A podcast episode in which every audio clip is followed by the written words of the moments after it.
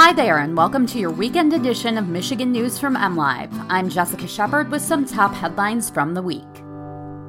This week, Michigan's Attorney General says customers should automatically get credits after power outages.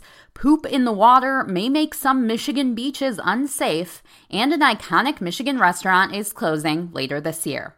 Utility companies should use smart meters to measure the length of customers' outages and automatically issue credits, Michigan Attorney General Dana Nessel said after hot weather caused power outages across the state in recent weeks.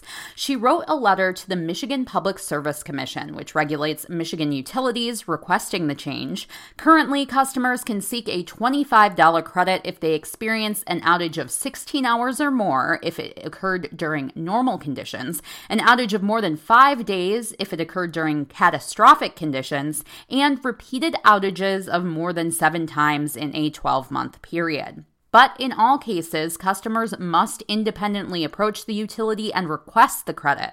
There is no reason a utility customer with a smart meter should have to endure an outage and then take it upon themselves to apply for a credit from the utility company, said Nessel in a press release. Many Michigan beaches were potentially unsafe for swimming for at least one day in 2018, according to a report released this week.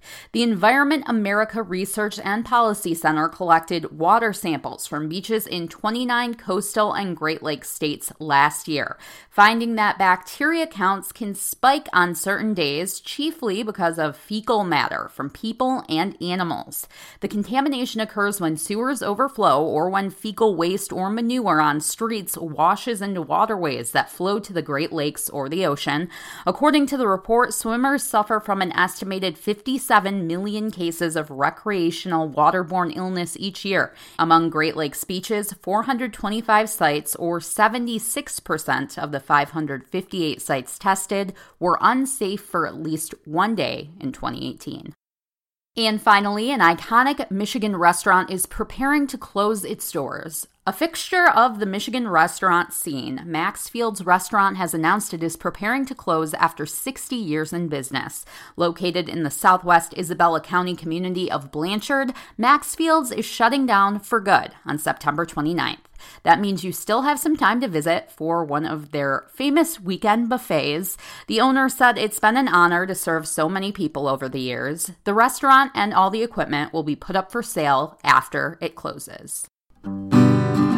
For more on these stories, head to mlive.com. A shout out this week goes to the Detroit Lions who headed back to training camp this week. Maybe this is our year.